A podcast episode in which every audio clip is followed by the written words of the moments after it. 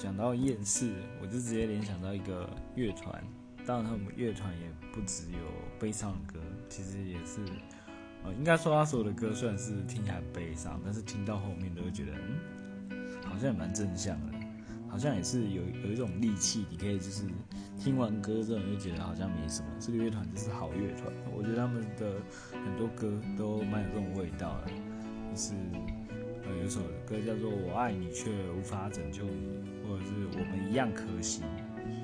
这个歌我都觉得很值得大家去听一听，就是你在听的时候会有一种就是好像